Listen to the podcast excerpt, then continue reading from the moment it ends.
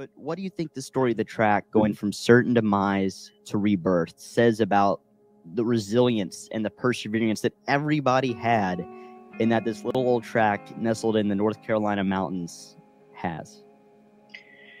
It's a story of just to never give up.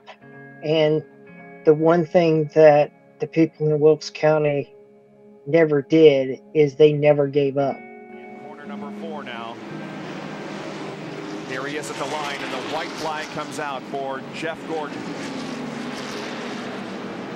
Less than five eighths of a mile to go. And the drop of the checkered flag here at North Wilkesboro brings down the final curtain of NASCAR Winston Cup racing. From the first race, October 16, 1949, won by Bob Flock. The victory here to Jeff Gordon on September 29, 1996.